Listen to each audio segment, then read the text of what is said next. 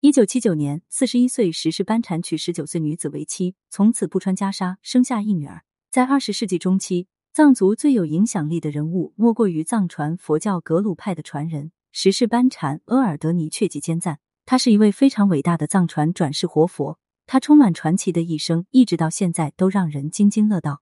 一九三八年，确吉坚赞出生于藏族一个普通的家庭。他本来应该是众多普通藏民中的一员，可是就在他三岁的时候，班禅堪布会议厅指他为九世班禅额尔德尼屈吉尼玛的转世灵童之一。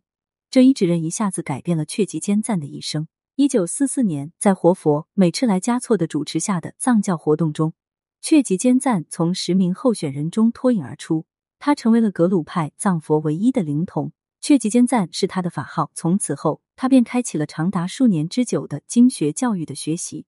一九四九年，确吉坚赞于八月十日这天在塔尔寺举行了盛大的坐床典礼。之后，他正式成为了十世班禅，传播藏教文化。十一岁的确吉坚赞成为了藏族佛教的领袖，在藏区人民的心目中，他便是他们最崇高的精神寄托。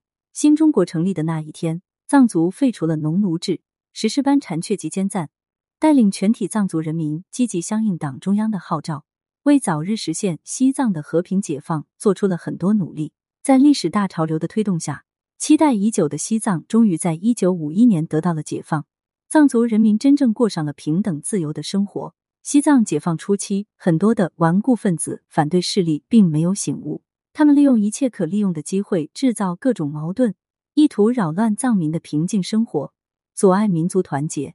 而十世班禅则用自己的影响力一次又一次的化解这些矛盾，在他的带领下，藏族同胞同这些叛乱分子进行了长期的斗争。同时，他非常希望自己的民族很快的融入祖国的大家庭，于是他不断的来到内地学习各种文化知识，并因地制宜的制定了很多适合藏族的发展政策，为藏族的发展默默的贡献着自己的力量，付出是有回报的。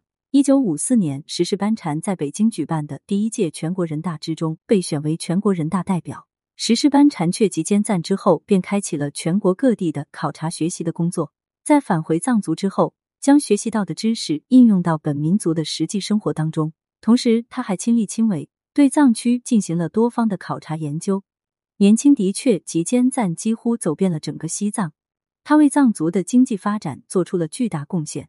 二十世纪七十年代末，却吉坚赞有幸考察了南方发展，看到当地欣欣向荣的经济以及人民生活巨大的变化，他从内心里感受到了各地风土民情，看到一家一户的人民努力向前奋斗的样子，他突然的开始怀疑自己的坚持，有点向往这种简单的来自家庭的温暖。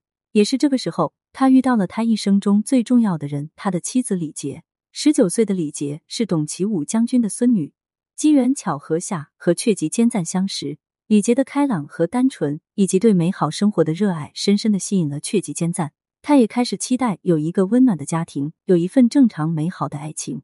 作为一个藏传活佛，他一直以来接受的思想便是四大皆空、六根清净、无欲无求、无情无爱。可想而知，此时的确吉坚赞承担了怎样的压力。而作为将军的孙女，新时代的女性李杰，面对两人二十一岁的年龄差。以及完全不同的民族、不同的信仰，想要让她打破世俗的眼光，接受一个活佛为丈夫，她也需要鼓起很大的勇气。可是爱情来临的时候，所有的阻碍和压力都会化为乌有。随着两个人的不断接触，他们对彼此的爱恋日益增多，再加上董老将军的不干涉、不反对，更是给予两人巨大的勇气。石世班禅和李杰的爱情终于战胜了一切可战胜的力量。他们终于走向婚姻的殿堂，幸福的生活在一起。却吉坚赞曾经说过，他当时的心路历程：我不愿守某条戒律，自动向佛祖忏悔，脱去袈裟，表示我把这条戒律还给了佛祖，这是忠于戒律。我不穿袈裟，但我还是班禅，是无量寿佛的化身。从此，他脱下袈裟，换上藏袍，为追求新生活做出了取舍。婚后不久，他们迎来了他们的女儿，胖乎乎的团团，寓意团团圆圆，团结一体。婚后，却极坚赞始终致力于藏汉的和谐发展。他享受婚姻生活的同时，也在不断的为民族融合做着努力。同时，他也言传身教，影响着幼小的女儿，希望她能够继承自己的衣钵，为祖国团结做出贡献。班禅对女儿很宠溺，不仅让女儿坐在自己的腿上听佛经，还给女儿养了很多小动物。他每次出去和回来，都会亲女儿的额头和脸颊，女儿是他的开心果。团团的童年无疑是幸福、开心、温暖的。